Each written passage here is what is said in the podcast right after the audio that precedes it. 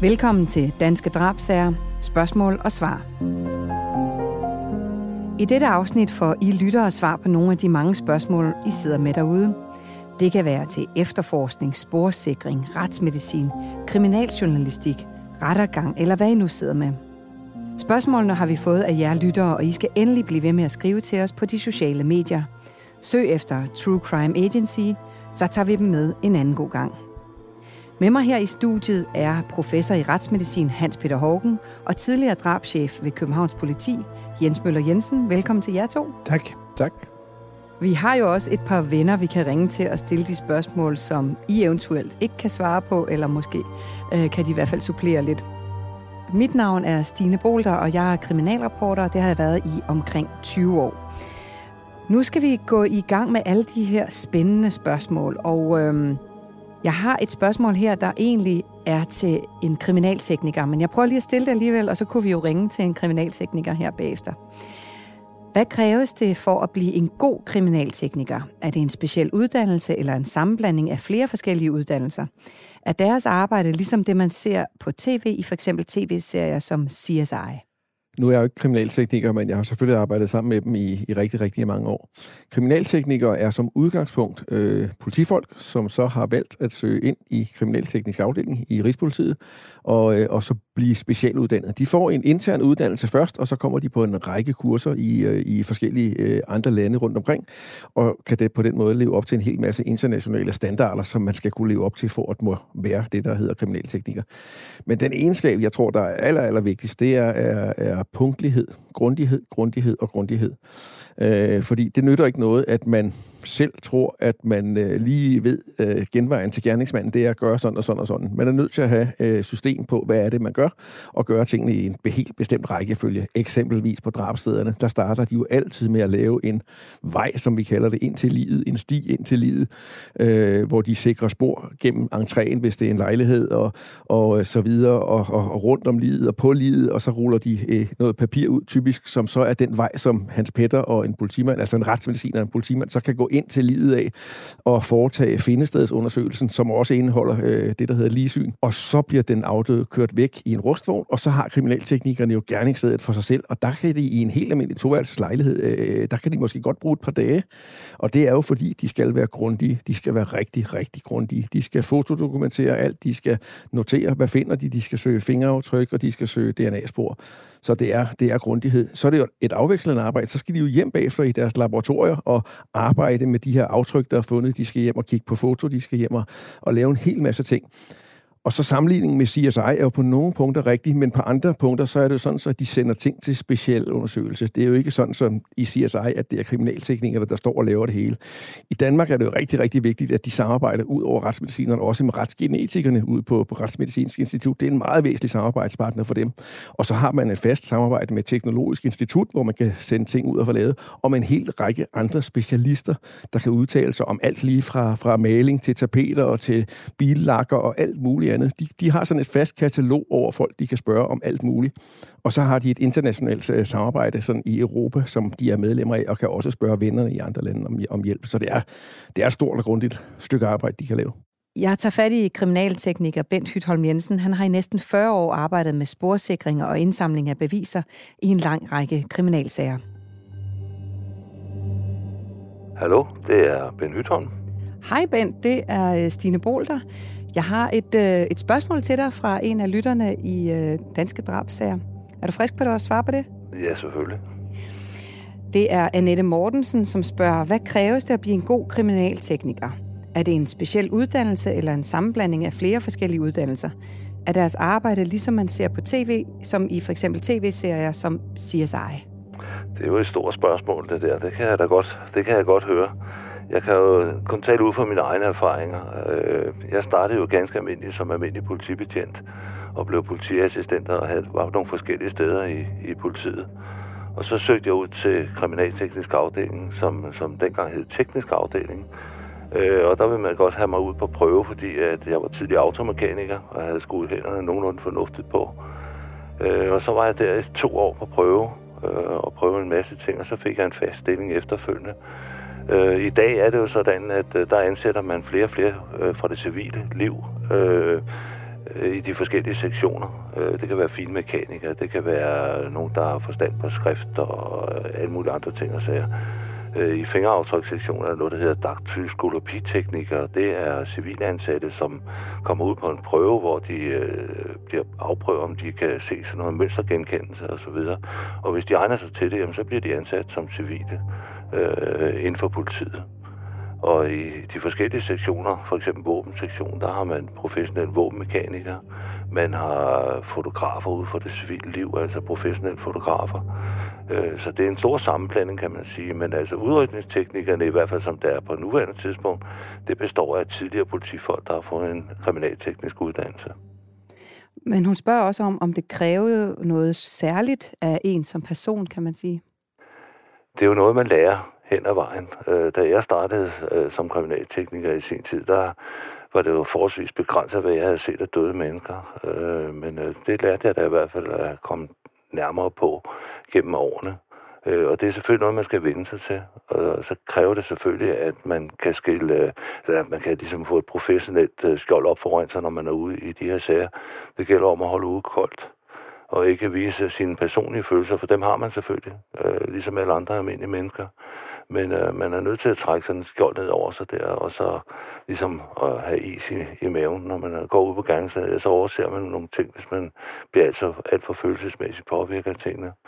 Men øh, man skal jo efterfølgende snakke med meget med sine kollegaer. Øh, det gælder også om at have en god familie i baggrunden, som, øh, som man kan læse lidt af på. Og så måske en god hobby, øh, hvor man kan få afledt sine tanker, så man ikke går og tænker på arbejde hele tiden. Hun, øh, hun siger også, om det er ligesom i tv-serien CSI. Er det det? Det, ja, det ved jeg sgu ikke, om det er, men øh, det, det korte lange er jo selvfølgelig, at kriminalteknikernes opgave er selvfølgelig at finde de spor, der er findes ude på gerningsstederne, og dokumentere gerningsstederne, sådan at øh, politikredsene, der jo egentlig ejer sagerne, og som står for den taktiske efterforskning, de får noget at arbejde med. Altså, hvis vi finder den ene halvdel, så skal de ud og finde den anden halvdel. Øh, hvis vi finder DNA ubestemt, skal de ud og finde den person, der øh, den DNA, den tilhører. Eller skosåler, eller hvad pokker det nu kan være. Ja. Okay, tusind tak skal du have. Så har vi et spørgsmål her fra Vicky Stork. Hvor lang tid går der fra man dør, til kroppen begynder at gå i forrådnelse? Det må vist være til dig, Hans Peter Hågen. Det er det jo nok. Og det kommer meget an på. Nu bliver det jo ligesom sådan det der svar, som ikke er klart og koncist. Men det kommer an på temperaturen, og det kommer an på fugtigheden primært. Og det vil jo sige, at hvis det nu er en person, som er ude og, og, og går i Grønland om vinteren og dør, så kan det jo være, at vedkommende ligger indtil sneen begynder at smelte igen, hvis den overhovedet gør det i det område af Grønland. Og så begynder så småt at gå i forrådnelse. Fordi at når der er koldt, jamen så sker der ingen forrådnelse. Det ser vi jo, det er jo blandt andet derfor, vi bruger dybfrysere. Altså vi kan smide en, en, en, en oksesteg i dybfryseren og tage den op tre måneder senere. Og den kan jo stadigvæk tilberedes. Øhm, mens hvis der er en, der, der, der dør, for eksempel i en lejlighed, hvor vinduerne er lukket, og dørene er lukket, og der er sommervarme, jamen så sker forrådnelsen, så begynder den jo at gå i gang. Øh, inden for, ja, inden for det første døgn, så er det fuld gang i forrådnelsen. Og hvis der er i truperne øh, varmt og fugtigt, jamen så begynder forrådelsen altså at gå i gang efter få timer, måske allerede en times tid eller to. Så det er meget afhængigt af øh, omgivelserne. Men hvad er det så, der gør, at vi nogle gange finder sådan et, et lig, der er helt mumificeret, hvor det ikke rigtig rådner, men hvor det bare tørrer ja, helt ind? Det er nemlig rigtigt. Det er, var godt, du spurgte om det, Jens, fordi det er jo nemlig et, et lig, der ikke er gået i forrådnelse, fordi der er sket en indtørring. Og det er, er jo simpelthen, fordi der har været luftgennemstrømning, altså gennemtræk for eksempel, og ikke alt for fugtig luft. Og så betyder det simpelthen, at væsken i lige, det vil sige væsken i musklerne typisk, den, den, den, den, den, den fordamper den og forsvinder, og så bliver det udtørret. Så et mumificeret lig, det er et indtørret lig. Og det er jo mumificeret, ligesom vi har set, set i de gamle egyptiske mumier. De er jo knastørre, men de er jo ikke forrådnet. Jeg har et meget konkret spørgsmål her fra Susanne Kær. Hvor længe kan man spore stryknin i et lig, der er fundet under vand? Det lyder altså som om, at hun har et meget øh, specifikt spørgsmål her. Det ved vi ikke rigtigt, om vi vil svare på. Nej. det, jo, hvis du skal bruge den til at, til, til, til, til, til at skrive en kriminalroman, som også er okay. Ja. Hvis du skal bruge den til at tage livet af din arvetante, så er det ikke i orden. Nej. Øhm, men jeg vil bare sige, at stryknin, det er ikke vandopløseligt. Og det vil sige, at du får ikke opløst strykninen ved at i gåsøjne lægge den lige i vandet. Så øh, det behøver ikke at gå og forsvinde hurtigere i vandet end på land.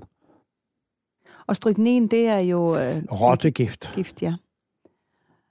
I, I gamle dage, der, det virker som om, at i gamle dage var der flere giftmor, end der er nu om dagen. Er det sådan? Jo, jo, det var ligesom tilbage til dengang med arsenik og gamle kniblinger. Ja. Øh, der er ikke mange giftdrab nu. Øh, ja, der er jo nogle sager, hvor der er blevet brugt morfin. Og der var jo senest den her sag ned fra øh, sygehuset i Nykøbing Falster, hvor der var en sygeplejerske, der var tiltalt for drab. Øh, og hun blev drabstømt i byretten, men i landsretten blev det omgjort til drabsforsøg. Så hun var ikke drabsmand, men har altså forsøgt at tage livet af patienter med at give morfin.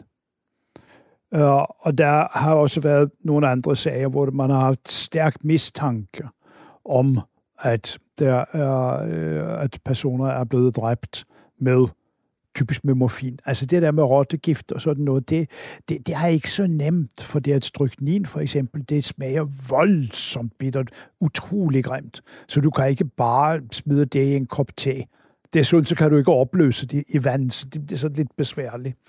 Uh, og uh, andre former for gift, det er altså også enten lugter det af, af, af for eksempel af mandler, eller det, det, det, det har en farve, eller det smager grimt. Så det, det, det, er, det er meget besværligt, så jeg vil på det stærkeste anbefale folk at lade være med at forsøge at tage liv af nogen med gift. For det første, fordi det kan være meget besværligt at gøre det.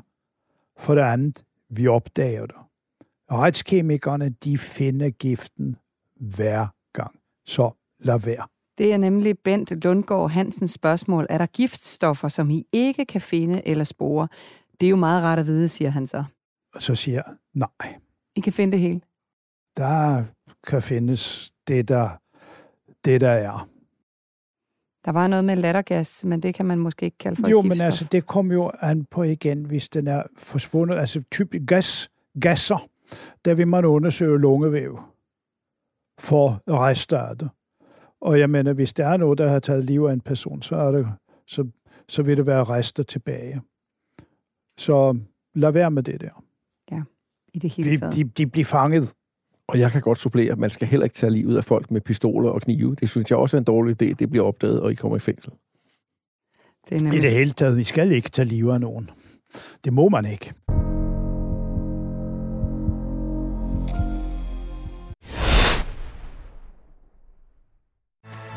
Hej Danmark, Patrick Bagekas Øllered her. Hvornår har du planlagt din næste tur til Skandinaviens største varehus? På Gekås i Ullared kan du shoppe og overnatte til fantastisk lave priser. Hvornår kommer du?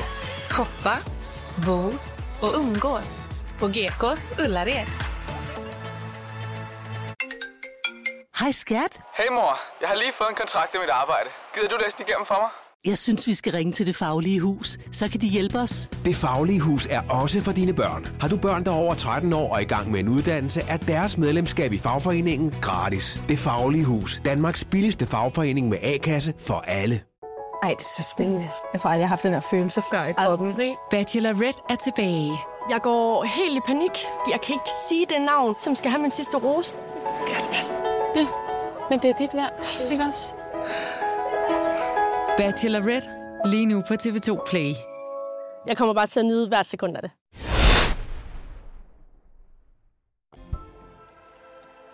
Så er der en anonym lytter, der spørger, hvis man er med på en sag, og den bliver kold, og man ikke kan komme videre, hvordan håndterer man det? Også selvom man den måske aldrig bliver opklaret. Det er jo det, vi journalister kalder for sager, der nærer. Det ved jeg, I elsker det udtryk, ikke? Hvordan, øh, Jens, kan du komme med noget input på det? Men det er jo rigtigt, at, øh, at det er jo sager, der nærer, og det er klart, hvis man som gruppe har efterforsket, og en drabs efterforskning, det er en gruppe, det er ikke enkeltmandspræstationer. Øh, selvom medierne nogle gange hiver fat i sådan nogen som mig, så er det ikke mig, øh, der, der efterforsker tingene. Det er et, et team af efterforskere i samarbejde med kriminalteknikere og retsmediciner, der efterforsker det. Og, og, og det er klart, det ærger alle, når man når, når, man når sin situation, hvor man ikke kan komme videre. Øh, og øh, man prøver lang tid, og det, de fleste sager var minimum en 10-12 måneder, før man ligesom siger, nu har vi prøvet alt, hvad vi kan. Og, øh, og det slutter jo med, at man internt i gruppen har holder sådan en, en, en form for, for sidste brainstorming. Er der, er der virkelig ikke mere, vi kan gøre? Og kommer der et par, par ting, så gør man det, og så gentager man brainstorm. Så når man jo til et punkt, at nu er der ikke mere, vi kan gøre ud fra den viden, vi har. Og, og, og så det sidste, man så gør i, i sådan en sag, det er jo at tage en snak med de pårørende til den dræbte. Og det er det, jeg selv kalder den svære samtale, fordi det er jo en, en, en, en rigtig ærgerlig samtale at skulle kalde de pårørende ind, og ikke for at fortælle dem, at nu har man løst gåden om, hvem der har, har dræbt deres øh, far, søn, øh, bror eller mor eller et eller andet, men for at fortælle, at lige nu, som sagen er oplyst, der kommer vi ikke videre. Men sagen bliver heldigvis ikke forældet, eller, eller, eller den bliver ikke som sådan øh, øh, afsluttet. Den bliver bare lagt væk, indtil der eventuelt kommer oplysninger i den. Og det gør der jo heldigvis jævnligt i, i drabsager. Øh, enten fordi medierne selv tager det op, eller fordi der er folk, der lige pludselig kommer i tanke om, at de har, har observeret noget, som, som kan være vigtigt i en sag, og så tager man dem op igen. Og der er jo enkelte sager, der bliver opklaret på, på den konto. Men desværre er det nok sådan, at, at langt de fleste, når først de er lagt væk, så, så kommer der ikke rigtig noget brugbart i dem, og det er, det er rigtig irriterende. Og det, ja, det er over os alle sammen. Mm. Det er frustrerende, og, og det er jo frustrerende for kollegaerne i forskellige grader. Der er virkelig nogle af medarbejderne, som sådan rigtig nærmest kan, kan gå ned over det i en periode, og så kommer de selvfølgelig videre og, og, og i gang med arbejde igen. Øh, men der er nogen, hvor man kan aflæse simpelthen, at de er deprimeret i et stykke tid, efter vi ligesom har måttet give op. Og, og, og, og sådan er det. Og så, så, ja, så var vi op på hesten igen og opklare den næste. Men vi, jeg vil så sige, at vi har jo en, en rigtig, rigtig høj opklaringsprocent på, på drabsager i Danmark. Så derfor er det jo heldigvis relativt sjældent, det sker. Det, det, det kan jo bare som, som nu er udenforstående i den sag, der jo ikke er ansat til politiet. Og, øh, så vil jeg jo alligevel sige, at opklaringsprocenten her øh, i landet, den er jo utrolig høj. Nu har jeg så arbejdet i USA, og, og øh, der har jeg oplevet utrolig mange drab. Men det er ikke det samme som, at jeg har oplevet utrolig mange opklarede drabsager. Jo, mange bliver opklaret, men altså opklaringsprocenten tror, kan ikke sammenlignes med den danske. Vi ligger omkring 90 procent i Danmark i opklaringsprocent. Ja, det er rigtig flot, og i, ja, i USA, der er det ikke nær så... Nej, det var jo nu fra stat til stat naturligvis, mm. men altså den er mærkbart væsentligt lavere end i Danmark. Anja Lundsfryd, hun spørger faktisk øh, i forlængelse af det her, får I løbende psykologhjælp til at kunne blive ved med at klare jobbet? Det gælder jo sådan set jer begge to. Får I det? Hvis jeg skal starte for politiets vedkommende, så er det sådan, at vi har et øh, stående tilbud om psykologhjælp. Øh, vi har en aftale med Rigspolitiets psykologtjeneste, eller øh, Rigshospitalets øh, psykologtjeneste har vi en aftale med, øh, og kan altid øh, booke nogle, øh, nogle tider derude, og det er nærmeste leder, der gør det for, for sine medarbejdere. Og det tager medarbejderne heldigvis en gang imellem i, imod, øh, men jeg vil sige, at langt overvejende, så, så klarer vi det ved at snakke sammen om sagerne, og, øh, og selvom sagerne jo er øh, meget øh, morbide og grufulde osv., set udefra, så er det jo et arbejde, som Hans Peter tidligere har sagt, at, at, at vi forholder os professionelt til det, vi har gang i. Så, så det er jo ikke noget, der på den måde er personligt, og selvfølgelig kommer man også til at tage noget af det ind, hvis man har været i tæt øh, dialog med den familie, det er gået ud over osv. Men, men langt, langt de fleste øh, klarer det ved, at vi snakker internt sammen. Men heldigvis er, er man også blevet åben for at tage imod øh, tilbud om, om psykologbehandling nu om dagen i politiet. Og det er der også nogen, der gør, og det er helt fint, og som det skal være. Mm. Ja, og det gør I også. Og jeg kan jo sige, at øh, hos os er det på mange måder langt hen ad vejen det samme som øh, øh, hos politiet. Vi bruger meget hinanden. Altså øh, kollegerne, vi snakker sammen. Gå ned, at vi har en lang gang med kontorer, hvor de enkelte læger holder til. Der står dørene åbne, bortset fra, hvis man har et møde eller en vigtig telefonsamtale. Og en åben dør, det er også en invitation til at komme ind. Og der kommer man ikke ind for at snakke om øh, den fest, man var til i weekenden. Øh, der kommer man ind for at snakke om noget, der kan nage i forbindelse med en sag. Og det vil sige, det der nage, det er jo så typisk ikke så meget det der, har jeg, har, har jeg tolket det her rigtigt, som det er. Det var så barskt og så videre. Og så bruger vi den tid, der er nødvendigt til at snakke om det. Hvis vi har været involveret i en, skal vi sige, specielt bestialsk eller grum sag, så er det alle dem, der har med den sag at gøre, for der er jo ikke kun én. Ligesom de arbejder i teams, i politiet, i gruppe, så gør vi jo også det omkring en sag. Og det er jo alt fra sekretæren til den ansvarlige læge for sagen.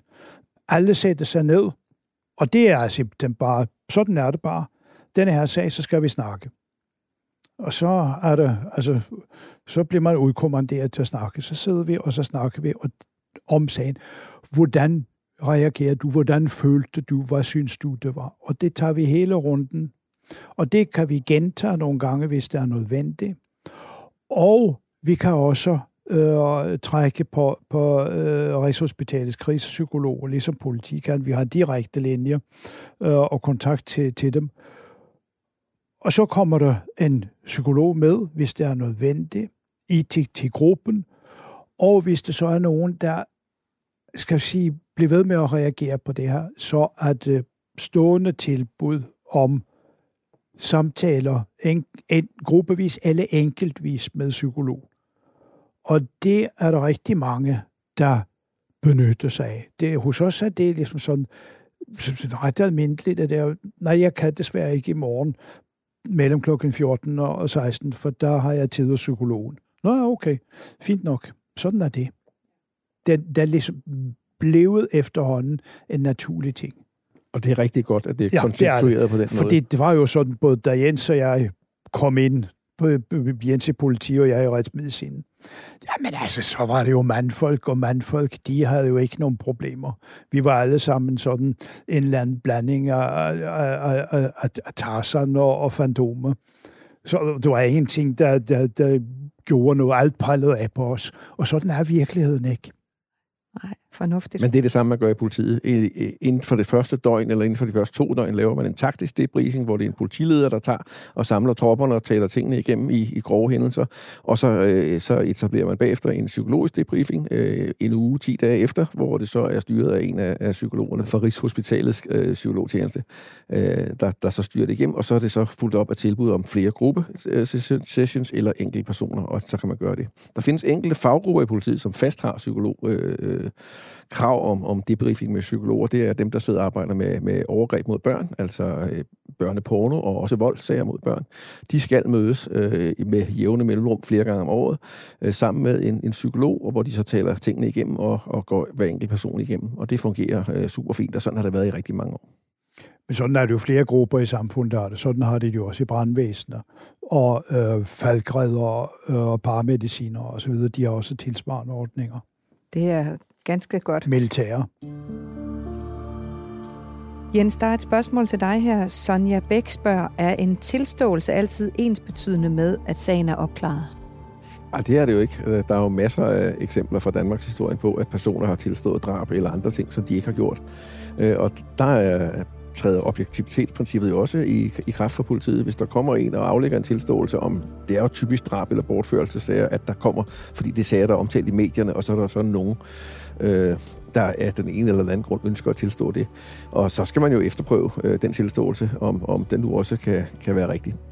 Og øh, det er klart, øh, hvis ikke at, øh, at man kan finde belæg for det, jamen så er der jo ikke en, en, en opklaring af sagen. Og så er der selvfølgelig heller ikke nogen, der vil blive dømt, der vil ikke engang blive rejst tiltale, hvis ikke man kan finde, finde noget, der bestyrker en tilståelse. Men i nogle andre lande, der vil man jo sige, men hvis, hvis vedkommende tilstår det, så fred med det, og så øh, videre. Ja, det tør jeg faktisk ikke engang sige, om der er lande, hvor man sådan helt kynisk vil, vil gøre sådan. Det, det findes der måske, men jeg tror i langt, langt, langt de fleste europæiske øh, retsstatssamfund i hvert fald, der vil det være sådan, at øh, en tilståelse vil blive efterprøvet, og, øh, og at man skal finde noget, der kan, kan underbygge den, før man vil skride til at rejse tiltale, og endelig også til, at en person skal dømmes. Line Lykke Larsen, hun spørger, hvor meget eller lidt skal der til at ødelægge et fingeraftryk? For eksempel når der bliver indsamlet effekter fra et sted, og disse kommes i en pose. Hvor lidt eller hvor meget skal der så til at få ødelægge disse? Tænker på, at når disse poser håndteres, kan det så ikke også gøre, at fingeraftrykket ødelægges? Eller vil der altid blive taget fingeraftryk, inden effekterne kommer i en pose? Det er måske mest et øh, spørgsmål til kriminaltekniker Bent Hytholm Jensen. Det er helt sikkert, det må han spare på. Men jeg kan sige, at selvfølgelig kan man jo håndtere øh, tingene. Når man først har sikret et, et aftryk på et gerningssted, sikret det på en guillotinehænde, så er det jo sikret, og, og på den måde også, også i forhold til stød og, og slitage omkring transport osv. Men det er også klart, hvis man tager nogle effekter ind og putter dem i poser, så skal man selvfølgelig ikke håndtere dem som alt muligt skrammel i en stor skraldesæk, fordi så vil der være en fysisk påvirkning, som kan ødelægge øh, dele af spor. Det er meget forskelligt. Øh, det kommer selvfølgelig helt an på, hvilket type fingeraftryk eller hvor de er afsat. Øh, hvis man tager for eksempel, øh, hvis der er fingeraftryk på en kniv, så har man nogle specielle knivrør, man kommer kniven ned i, sådan at man bevarer sporene så godt, som man overhovedet kan. Det er også et spørgsmål, om sporene er våde eller om de er tørre. Øh, hvis man øh, tager flasker for eksempel, der har man sådan nogle specielle kasser, man sætter øh, flaskerne ned i, sådan at de berører sig lidt som overhovedet muligt. Så bliver de jo taget med hjem i afdelingen, og så bliver de behandlet derhjemme, og hvor man så leder efter de her fingeraftryk. Øh, hvis man kommer tingene i en pose, så er der selvfølgelig en risiko for, at hvad det, der kan ske en eller anden form for en udtværing af aftrykket, men øh, normalt, når man kommer ting ned i, så er det tørre spor. Øh, Øh, nogle gange så sikrer man sporene ud på stedet, øh, og det gør man så med nogle gelatinehænder. Først så bruger man pulver eller andre kemikalier til at øh, fremkalde fingeraftrykket. Så trækker man det af på sådan en klæbrig hinde, der hedder en gelatinehinde. Og der sidder sådan et, et, øh, et stykke plastik, som dækker sporet, sådan, og at det bliver bevaret så godt som overhovedet muligt, indtil det kommer hjem i afdelingen, hvor man affograferer det, og så kommer det ind i søgesystemer og så videre, ser om man kan identificere øh, den, der har afsat fingeraftrykket.